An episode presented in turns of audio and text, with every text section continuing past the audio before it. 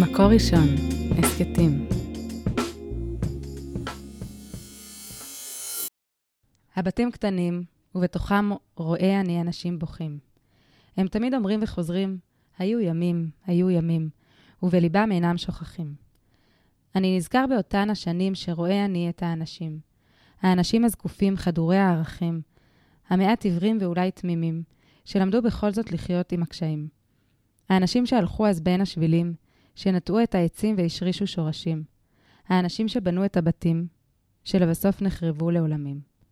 האנשים שבעיקר חינכו לאהוב את מדינת היהודים, אותם האנשים שהיו החלוצים, כיום הם בודדים ועצובים בבתיהם הקטנים. כך עשתה להם מדינת היהודים. המדינה אותה נאהב לנצח נצחים.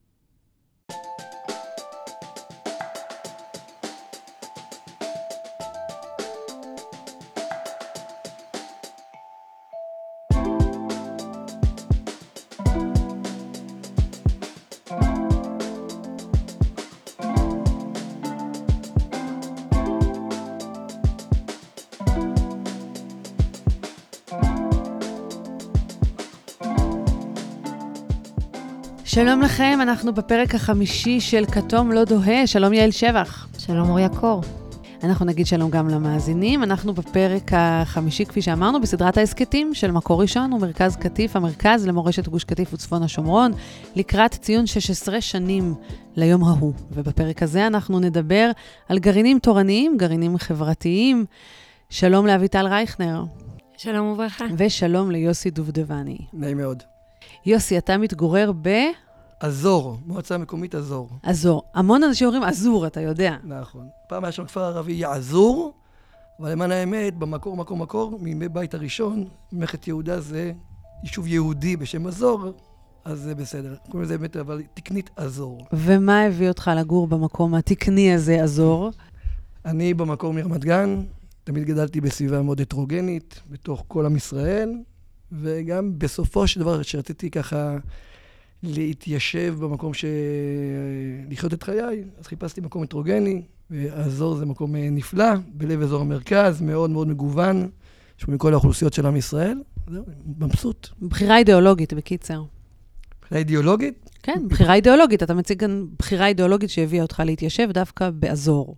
מה שאמרתי עכשיו, זו בדיוק האידיאולוגיה, זאת אומרת, אני מבחינתי... עצם המאמץ אפילו, להתיישב, להיות חלק מעם ישראל, ולהיות במקום שהוא כל הזמן אתה מתחכך עם כל סוגי האוכלוסייה, זה עצמו דבר שהוא בריא, הוא טבעי, והוא לא מובן מאליו לצערי ב-שלושים שנה האחרונות. זאת אומרת, כשיצאת מפתח רמת גן והתלבטת לאן לפנות, זה היה כאילו, העמדת מולך רק מקומות בעצם שהם הטרוגנים. לא הייתה אופציה לגור במקום... אני, אני עצמי גדלתי ברמת גן, אבל uh, אחר כך uh, שהתחתנו, גרנו בירוחם, שזה גם כמובן מאוד הטרוגני, אבל עם אפיונים שלו של uh, יותר uh, פריפריה. Uh, אחר כך היינו גם כמה שנים ביישוב קהילתי שבצפון הזורעים. אז טעמנו מאוד גם מהטעימה של יישוב קהילתי, שאתה עם מגוון של משפחות דתיות, אבל נמצא ככה בתוך איזושהי סביבה מאוד פסטורלית, והיה לי... יותר מדי טוב, כאילו. באזור הנוחות. כן, כן, רציתי לצאת מאזור הנוחות, ולחוות נוחות מסוג אחר, שחוויתי אותה בילדותי, והייתה לי מאוד חסרה. ואז זה גרעין תורני איפה שאתה חי, או שזה... זהו, זה לא גרעין תורני, זה התחדשות קהילתית. זאת אומרת, אזור הוא מקום מאוד מאוד מגוון, הייתה שם אוכלוסייה דתית-לאומית קטנה, היא הלכה והידלדלה, כמו בהרבה מקומות באזור המרכז, והייתה ממש סוג של פנייה, מאחד מבתי הכנסת, שחיפש את הדרך לחדש את הקהילה הדתית-לאומית במקום. ו... ולהתנחל בלבבות? בראש ובראשונה, ל- להביא למקום הזה, שהוא מקום באמת נפלא, ויש בו מכל האורות וכל הגוונים, גם את הגוון הזה וגם את האור הזה, שהוא היה מאוד מאוד חסר, אני חושב. היום בדיעבד אני רואה כמה הוא היה חסר. לפני אחת עשרה שנה הגענו, ואני חושב ש... לא באנו לא להפוך את המקום, ולא להעיר את העיר במובן של זה, לתת את הגוון, את הגוון המסוים הזה, ולהתברך מהגוונים האחרים, אני חושב שזה מתכון טוב. אביטל, את צעירה מיוסי, משמעותית, שלב אחר בחיים. היכן את מתגוררת? אני מקטיף, היום אנחנו גרים ברמלה. שכונת עמישב ברמלה. וחלק ממה שהביא אותך להתגורר ברמלה זה העובדה שחווית את הגירוש? לגמרי, ממש ככה. בת כמה היית בגירוש? הייתי בסוף שנת שירות לאומי שלי, ואחרי כמה שנים התחתנתי, עברנו לאלון מורה, ואני חושבת שאחת, כאילו בעצם זה שהגענו לרמלה, זה ממש מתוך המשבר שחווינו, מתוך ההבנה הזו שהבנו פתאום שהעם מנותק. מה הביא אתכם דווקא לרמלה? כאילו, מה משך אתכם לשם? דווקא לרמלה. אז האמת שהגענו מאלון מורה וחיפשנו להתקרב יותר ללימודים שלי, ולא רצינו להגיע באמת למקום שהוא רגיל או סתמי מבחינתנו. ובאמת רמלה, כשהגענו אליה, אנשים מדהימים עולים מכל הארצות. אנחנו הרגשנו שאנחנו באים ככה לתת באמת, כמו שיוסי אמר, את הגוון שלנו, את הערכים שהיה חשוב לנו גם לחזק בכולם, אבל אנחנו לא פחות מאשר משתדלים לעשות ולתרום, אנחנו באמת מקבלים האנשים המדהימים והחמים שיש ברמלה, לומדים מהם המון, מקבלים הרבה, לא פחות מאשר שאנחנו נותנים. אתם שייכים לקהילה, זאת אומרת סביב בית כנסת, סביב גרעין תורני? אנחנו כמובן גרעין תורני, כשאנחנו הגענו לפני שלוש עשרה שנה, היינו עשרים משפחות בגרעין, היום אנחנו כבר מעל מאה ברוך השם. אנחנו ספציפית גרים גם בשכונת עמישב, שזו שכונה ש-חמישים אחוז בה ערבים. ודאי שמעתם קצת עם הפרעות האחרונות שחווינו. לא, לא שמענו שהיה משהו. לא שמעתם, האמת... לא, מוזר שאת מזכירה. האמת שעל רמלה כמעט ולא שמעו, זה באמת האמת. מה, בטח ששמעו. לא מספיק שמעו על מה שעברנו. אבל באמת... גרעין מדהים, קהילה מדהימה, זו הקהילה המצומצמת יותר, אבל ודאי שאנחנו חלק, אנחנו לא נמצאים רק בבניינים ספציפיים. עבר לך בראש אבל, זאת אומרת, את אומרת שהלכתם לאלון מורה, זאת אומרת שלכתחילה חשבת לגור שוב ביישוב שהוא מעבר לקו הירוק, או שבגלל מה שחווית הרגשת שהיה איזשהו חסר בחיבור לעם, בהתנחלות בלבבות, ולכן החלטת ללכת לגרעין שהוא יותר מחובר לכלל ישראל. תסתכלי על זה בשאלה כאילו של השוואה מול אלון מורה, לא בשביל כאילו להגיד משהו רע, למה בעצם לעזוב את אלון מורה? אנחנו בעד אלון מורה, למקרה שהשתמע אחרת. לא, אז אני אספר לכם שבאמת הגענו לאלון מורה, בעלי למד שם בישיבה, והיה לנו חשוב ככה להיות ליד הישיבה שלו, אבל באמת כשהחלטנו לעבור לרמלה, באמת זה היה מהמקום הזה של השליחות. כי מי שזוכר כאן, ודאי אתם זוכרים את ה... הרגשה מאוד קשה זו שאתה עובר בבתים, ואנחנו גם כנוער עוברים בית בית, ופתאום אתה מרגיש שיש ניתוק, שאתה מגיע ואתה מדבר עם אנשים על ארץ ישראל ועל התורה, ועל... ואתה אומר, וואו, איפה אנחנו נמצאים, ו... והם נמצאים בכלל במקום אחר. והרצון הזה להיות לא רק בשביל משהו רגעי, או אנחנו צריכים אותם בשביל משהו ספציפי עכשיו, אז בואו נחבר אותם, אלא לחיות באמת ביחד עם העם, ולתת את מה שיש לנו לתת, ולקבל כמובן מהם הרבה מאוד דברים. כשהחלטנו לעבור, באמת נסענו, נסעתי את רמפ במקרה עם בני קצובר, ואני שואל אותי ככה... פריבילגיות של אלון מורה, טרמפי בני קצובר. ואני נוסעת איתו מתפוח, והוא אומר לי, איפה אתם? ובמקרה הזכרתי שאנחנו עוברים לרמלה. עכשיו, הוא לא ידע שאני מקטיף, והוא נתן לי מתפוח עד אלון מורה, מה זה נתן לי על הראש? שצריכים עכשיו ליישב את יהודה, וש... אם, אם היו כאן אלפי משפחות באלון מורה, לא יקרה מה שקרה בגוש קטיף. וככה נתן לי ספיץ', אני מגיעה הביתה, אמרתי לבעלי, זהו, נשארים. זה לחץ. אז לקח לנו כמה ימים, אה, ככה, באמת... להתאושש מהאפקט. להתאושש, ולהבין שצריכים בכל המקומות, אני לא חושבת שצריכים רק בגרעינים התורניים, ההתיישבות ביהודה ושומרון, היא קריטית ומשמעותית, ואנחנו צריכים להגדיל אותה. ואנחנו גם רוצים להגדיל, כמובן, את הגרעינים התורניים ואת ה... בכל מקום, וכל אחד מוצא את הנקודה שלנו. אני רוצה לשאול שאלה, את, את כל הזמן מדברת על אנחנו באנו לתת, וכמובן לקבל, ואני רוצה לדעת מה המאזן. זאת אומרת, כשאת, כשאת בוחרת ללכת לגור במקום שהוא הטרוגני, אני שואלת את, את שניכם את השאלה הזאת בעצם, האם אתה מגיע בתודעת לתת, או בתודעת קודם כל לקבל? זאת אומרת, הכל שליחות, והכל כל הזמן כזה, במין, יש לי מה לתת, ויש לי מלא ערכים והכל, כשבסופו של דבר, יש, אני יודע, כאילו יש איזה משהו שאתה צריך לספוג, קודם כל. זאת אומרת, גם אתה צריך להבין מה הקרקע שעליה אתה מונח. אז כאילו, מה מניע אותך? הרצון לתת או הרצון קודם לקבל? אז השאלה מעניינת, אני יכולה להגיד איך הגעתי, ואיזה תובנות ככה היו לי עם השנים. קודם כל, הגענו באמת עם השליחות של לתת, שבכלל, כאילו, בתפיסה שאני שליחה בעולם הזה. ומשתדלים לתת במה שאפשר, אם זה בחסד, ואם זה בזהות היהודית, ובכל תחום בעצם. ועם זה הגענו, ובאמת זה מה שאנחנו משתדלים לעשות כל הזמן. ועם הזמן, ככה באמת יותר ויותר הרגשתי שאני גם לא מפסיקה לקבל. באותם תחומים שחשבתי שאני באה, זאת אומרת, אם חשבתי שאנחנו מביאים את, את התורה ותורת ארץ ישראל, פתאום אתה מגלה אנשים שהם בלי כיפה, אבל הם קמים בבוקר, לפנות בוקר, כדי להתפלל, הם קמים לשיעור תורה, והם פתאום כאילו, לפחות ברמלה, זאת אומרת שאין אין מושג כזה הדתה ברמלה.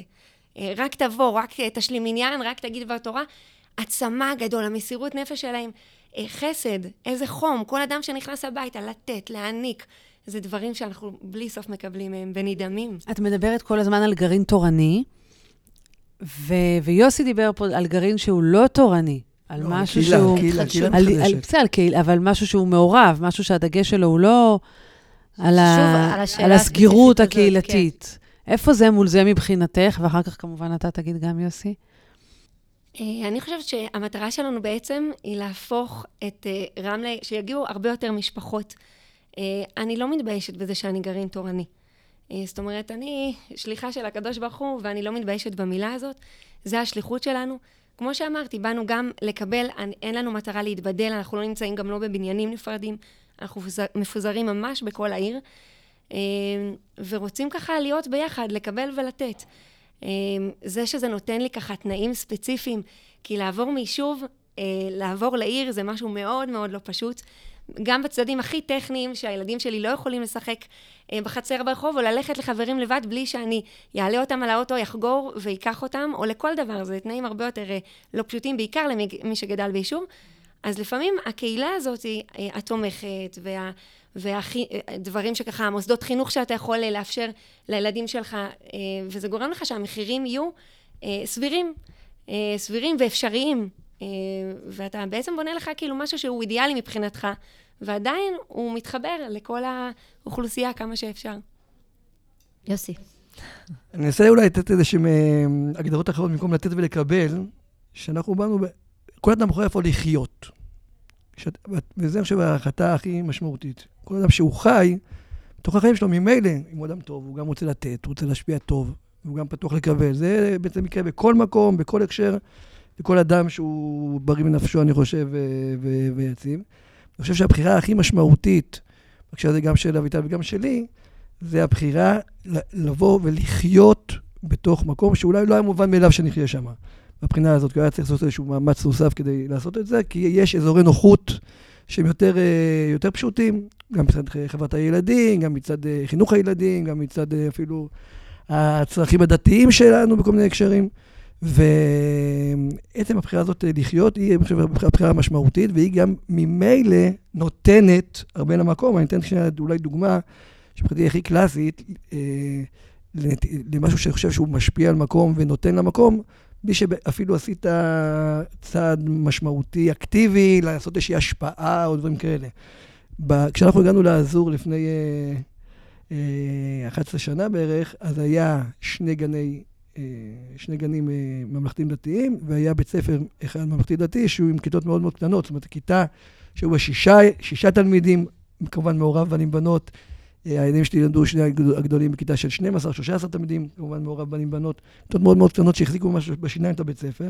היום יש ארבעה גנים ממלכתיים דתיים מאוד טובים, יש הבית ספר עצמו, כבר כיתות מלאות, והכיתה א' היא כבר על סף של להפוך לשתי כיתות. עכשיו זה תהליך שקרה כמעט, כמעט מעצמו, מעצם הבחירה של האנשים, לבוא, ו- ו- ולבוא ולהתיישב במקום, וזה חיזק, בהקשר הזה, זה השפעה שקשורה לחיזוק הגוון הדתי-לאומי, עוד, עוד מעבר לנושא הכללי. אתה יודע שאתה מדבר, אתה מדבר רק על ההתיישבות שם, ואתה ככה סופר כיתות גן, ומספר איך התרחבתם, וזה ממש מהדהד לי דברים שאמרה לי אה, מרואיינת לפני כמה חודשים, ש, שהגיעה להר חברון, ותיארה איך הם אה, הפריחו את השממה תוך זמן קצר, ואיך עוד כיתת גן, ועוד משהו ועוד משהו.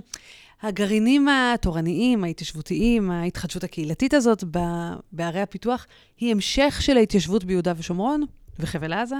אני באופן אישי, חד משמעית רואה את זה כן, אבל אני אשמיע להסביר את זה. אני חושב שבכל דור יש את הצורך להתבונן ולראות מה המעשה המשמעותי, שעכשיו אפשר להתקדם איתו, שזה האתגר שעם ישראל עומד, בשביל להתקדם ולהתפתח, להתקדם לזה למצב האופטימלי, לגאולה השלמה.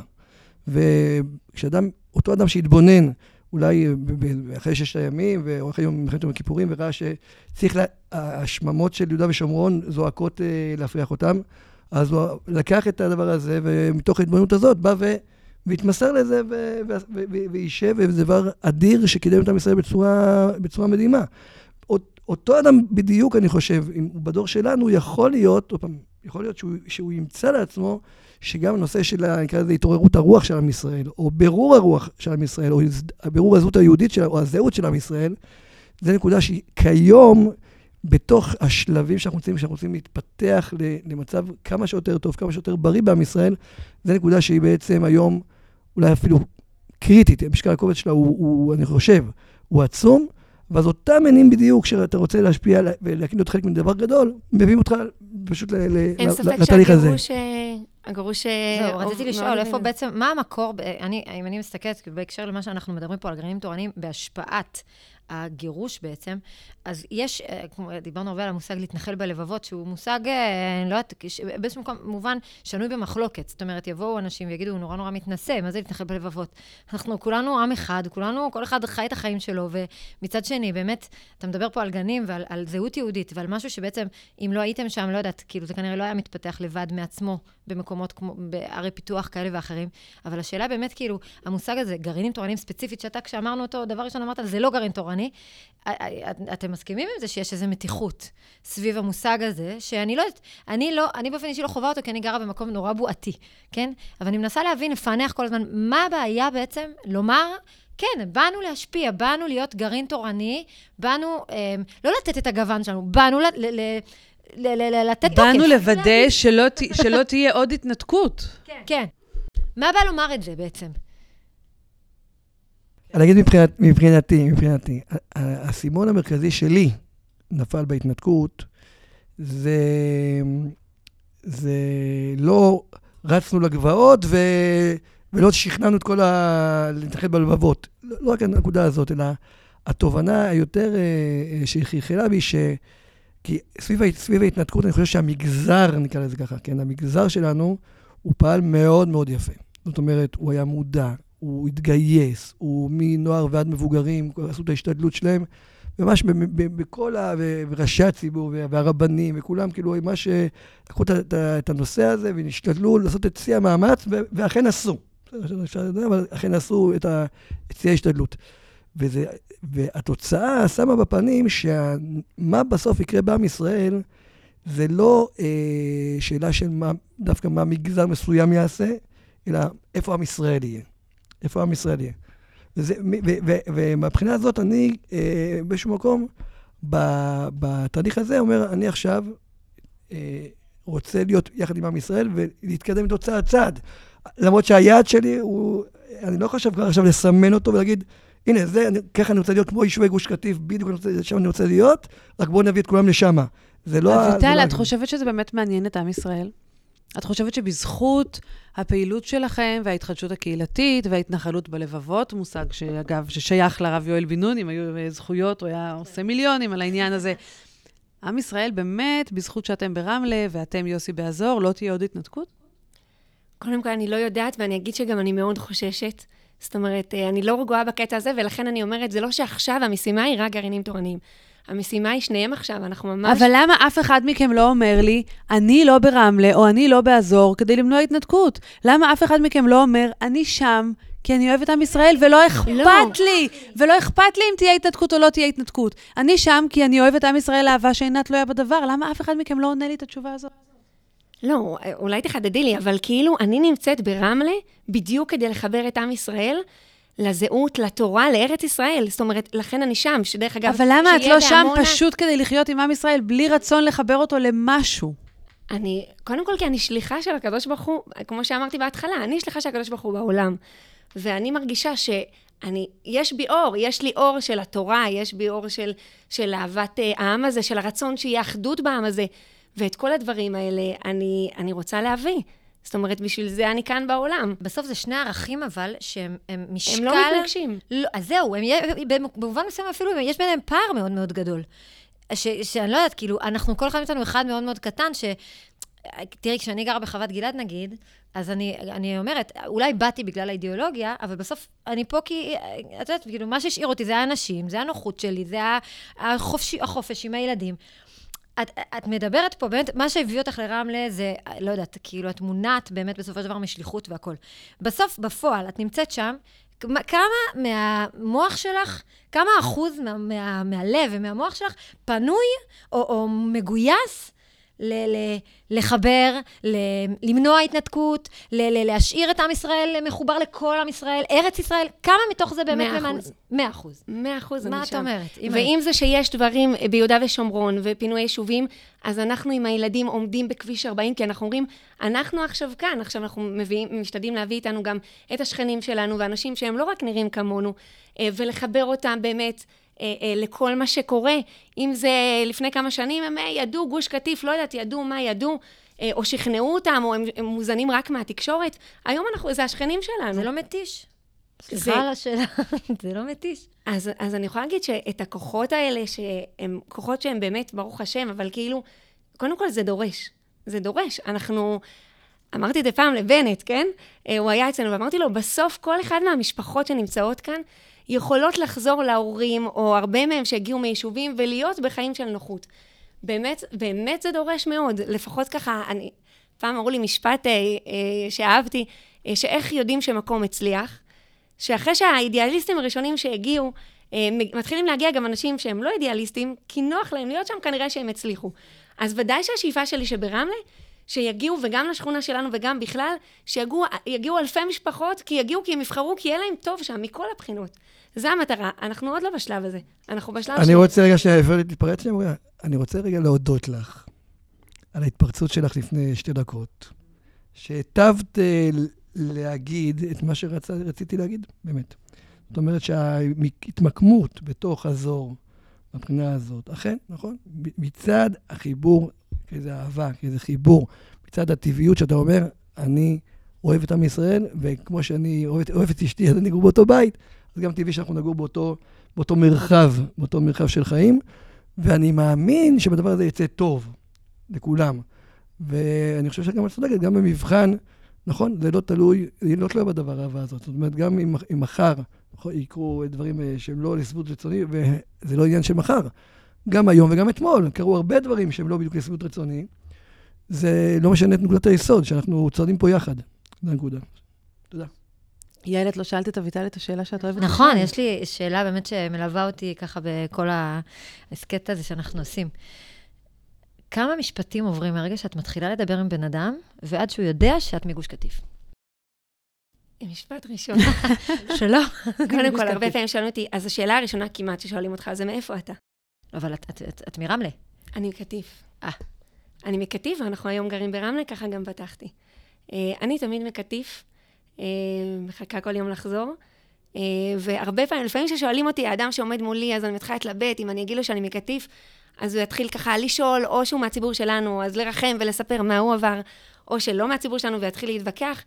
אז יש פעמים שאני אומרת, וואו, אין לי כוחות לזה, אז אני אומרת שאני מרמלה, אבל לא משנה מה אני עונה, אני מקטיף. רגע, אז אני אמשיך את השאלה על השאלה הבאה, ונגיד הילדים שלך, כמה משפטים עוברים, כאילו הם גם מקטיף? הם יודעים שהם מחכים כל יום לחזור, וברגע שזה יקרה, קודם כל, כל שנה אנחנו בכיסופים. אם הילדים מגיעים למקום הכי קרוב... אתה מלב שיש פה איזה מוטיב חוזר, חוזר לכיסופים הזה.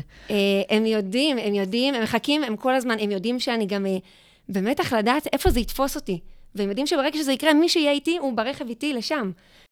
אלפי בני נוער מכל הארץ, מגוש קטיף עד לירושלים, נוער שהפסקנו את הלימודים שלנו, כי אנחנו חונכנו על ערכים של ציונות, יהדות, דמוקרטיה, והמדינה מפנה עורף לכל הערכים האלה שחונכנו עליהם, ואנחנו בתור דור העתיד של מדינת ישראל, מוחים על כל, מה ש... על כל התוכניות הנוראיות האלה שרוצים לבצע בנו. יום שישי היינו במטה, וישבנו עם אייל, עשינו, עשיתי כמה דברים אחרונים, ואז אני חושבת שאייל אמר לי, טוב, אולי נעשה מוצ"ש, ניכנס את המטה נוער, כאילו, לישיבת סיכום.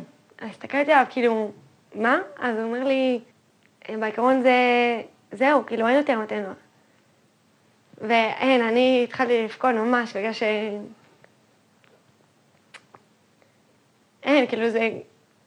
אין, שאומר לי זה, אז פתאום אמרתי, וואי, כאילו, אולי זה באמת יהיה, ומה זאת אומרת שאין מתנוע? כאילו זה היה, אין, כל השנה וחצי עבדנו, כאילו, זה היום האחרון, כאילו, היום האחרון שאני אהיה במטה. אבל איזה מין דבר זה בעצם, שאת רואה את עצמך כשליחה, ואת חלק מקהילה, ואת בונה קהילה משותפת וכו' וכו', אבל ברגע שיתנו לך לחזור לקטיף, את תחזרי לקטיף. אין יותר אתגרים לאומיים, אין יותר אתגרים חברתיים, הערך של אחדות ישראל ימות ביום שבו אפשר יהיה לחזור לבנות את גוש קטיף?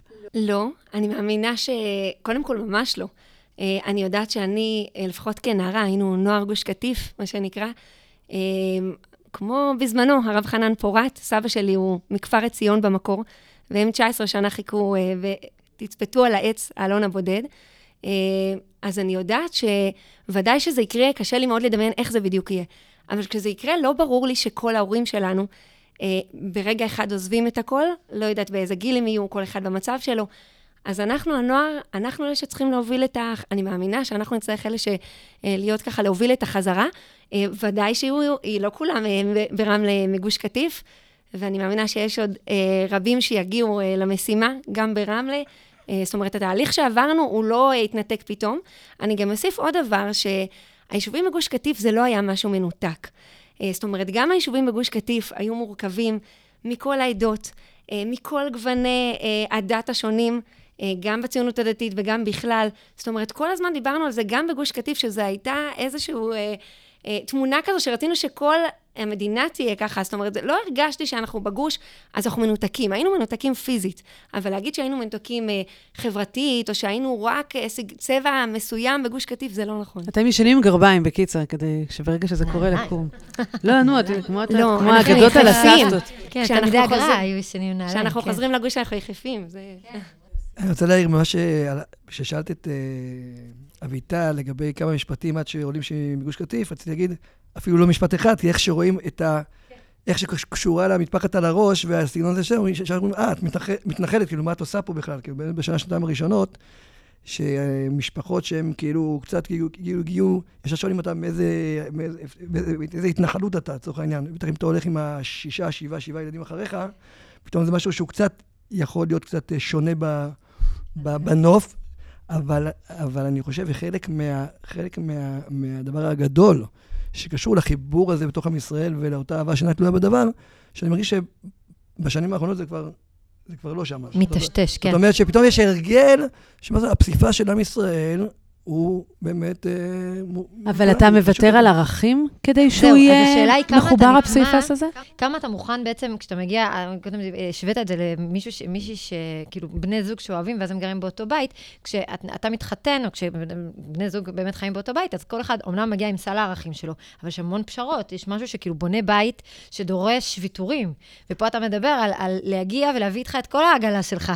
בלי, אני לא יודעת אם בלי ויתורים, מן הסתם יש המון המון ויתורים, אבל ברמה, בסוף ברמה הפרקטית היומיומית, כמה באמת אנחנו נטמעים, כמה מעגלים פינות פה ושם בעיר, משהו שאולי ביישובים פחות אה, מורגש. קודם כל, אני חושב שיש איזשהו פער מאוד, מאוד, מאוד טוב בין סביבה עירונית לסביבה של יישובים. זאת אומרת, ביישובים אתה קצת לא, כאילו קצת סוטה ימינה ושמאלה, ישר יש עליך כאילו עיניים ומה עשית... העירוני, העירוניות בטבע שלה, יודעים, אחיה ותן לחיות הוא די מובנה, זאת אומרת, לא, האיום עליך, לא כל כך מאיימים עליך.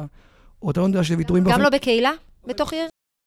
הוויתורים הויט, שאני מרגיש שאתה נצטרך לעשות, יש אולי שני, שני הקשרים. הקשר אחד, כן, אם אתה מגיע למקום שהוא לא הרבה שנים הייתה שם קהילה, ואתה בעצם די בונה אותה, אז נגיד בבית הספר, הכתות יהיו קטנות, חברת הילדים תהיה יחסית מצומצמת, זה כל מיני ויתורים, שנקרא זה, מה שקראנו, באזור הנוחות, שאתה, שגם כל מהלך, נקרא זה, בניחוח חלוצי, יש בו מה, מהדבר הזה. זה בתחום אחד. בתחום שני, כן, כאשר אתה מעורב ב, בעיר, ואתה הולך לטקס, זו דוגמה שעכשיו עולה לי בראש, אתה הולך, אתה, ברור שאתה הולך לטקס של ערב יום הזיכרון.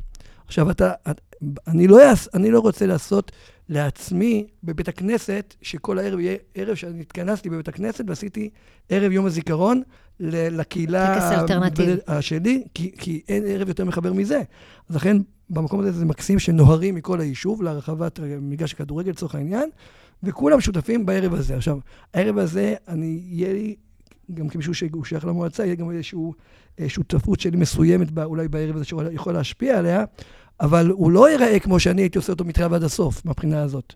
הדוגמה הכי הכי, כמובן קטנה, נגיד, נמצא של שירת נשים ודברים כאלה, שיכל להתאפס במקומות יישובים דתיים כמשהו שהוא זה. פה זה ברור מאליו שזה, שזה יתרחש, כי זה מאפיין את, את ההטרוגניות ואת, ואת האוכלוסייה שנמצאת. ומבחינה הזאת, עוד פעם, אני, אני, זה ש, זה דוגמה, וזה, וזה באופן כללי, זה שהדברים לא כצלמי וחדמותי, זה, זה לא בעיה מבחינתי, זה, זה משקף את המציאות כפי שאני, ואני, זה מראה לי עוד פעם את המראה שאני חלק ממכלול, ולא אה, אדם פרטי פה שמנסה לכבוש את המקום. אתה חושב שאם היו יותר גרעינים של התחדשות קהילתית לפני ההתנתקות, ההתנתקות הייתה נראית אחרת? לא הייתה קורית אולי. אם ההערה שלך שזה לא משנה, אני חושב שכן.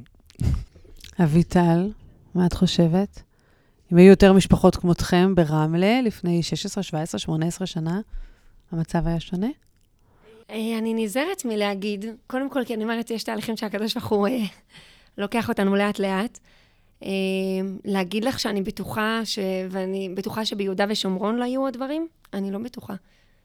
אני ודאי שדברים ייראו אחרת. זאת אומרת, גם בגלל הטכנולוגיה, גם בגלל הנוכחות שלנו שם, בהסברה לעם, לצערנו לא תמיד ראשי הממשלה שואלים גם את העם, ו... ולא תמיד הם מתחשבים במה שהעם אומר להם כשהם שואלים תמיד, אותו. נכון, אבל ודאי שהציבור נהיה ימני יותר, זה כל... אז שאלת סיום, לפני שרגע משהו קטן בכל זאת, אתם קוראים לעוד אנשים, זאת אומרת, יש המון היום, אם, אם עד עכשיו השפה הייתה ללכת להתיישב ולבנות בתים, ו- והתיישבות, התיישבות, התיישבות, מרגישה, אני מרגישה איזשהו הד חוזר כזה של התיישבות, אפשר שנייה אחת לעצור אותה, כי היא יחסית אה, מבוססת, ותתחילו להגיע לגרעינים תורניים, יש קריאה כזאת? אני רכזת קליטה בגרעין של רמלה. אז יאללה, בואו לרמלה. ולא, זה מה שאנחנו עושים. אנחנו רוצים להביא, ודאי שאחרי הפרעות אנחנו יודעים, שברגע שיגיעו עוד עשרות משפחות, התמונה תראה אחרת לגמרי. אני אגיד שני משפטים. אחד, מי שמרגיש בנפשו, או, או שבאופן טכני, הוא מגיע בכל מקרה לסביבה אה, של אזור המרכז, או אזור בסביבה הטרוגנית, אז כבר שיחפש את אותם מקומות שאכן זקוקים לו, ואני אגיד עוד משפט שיש המון, בעצם יש המון קהילות דתיות לאומיות באזור המרכז, אה, גושים מאוד גדולים, והייתי דווקא שמח שעם הניחוח הזה של הפתיחות והמעורבות, גם הם יקרו, זה יהיה משמעותי מאוד. אנחנו מסיימים כאן, תודה רבה יוסי דובדבני, תודה רבה אביטל רייכנר, תודה רבה לועד רובינשטיין שהקליט אותנו, תודה רבה ליהודית טל שהפיקה את השידור, תודה לעדי שלם רבינוביץ' על העריכה. אפשר לשמוע את הפרק הזה, ובכלל את כל הפרקים שלנו בסדרה של מקור ראשון ומרכז קטיף, המרכז למורשת גוש קטיף וצפון השומרון, באתר מקור ראשון, חפשו שם הסקטים בסרגל למעלה, או תקלידו מקור ראשון בספוטיפיי, אפל מיוזיק וגם בגוגל. תודה רבה יעל שבח. תודה רבה מוריה קור. להתראות. להתראות.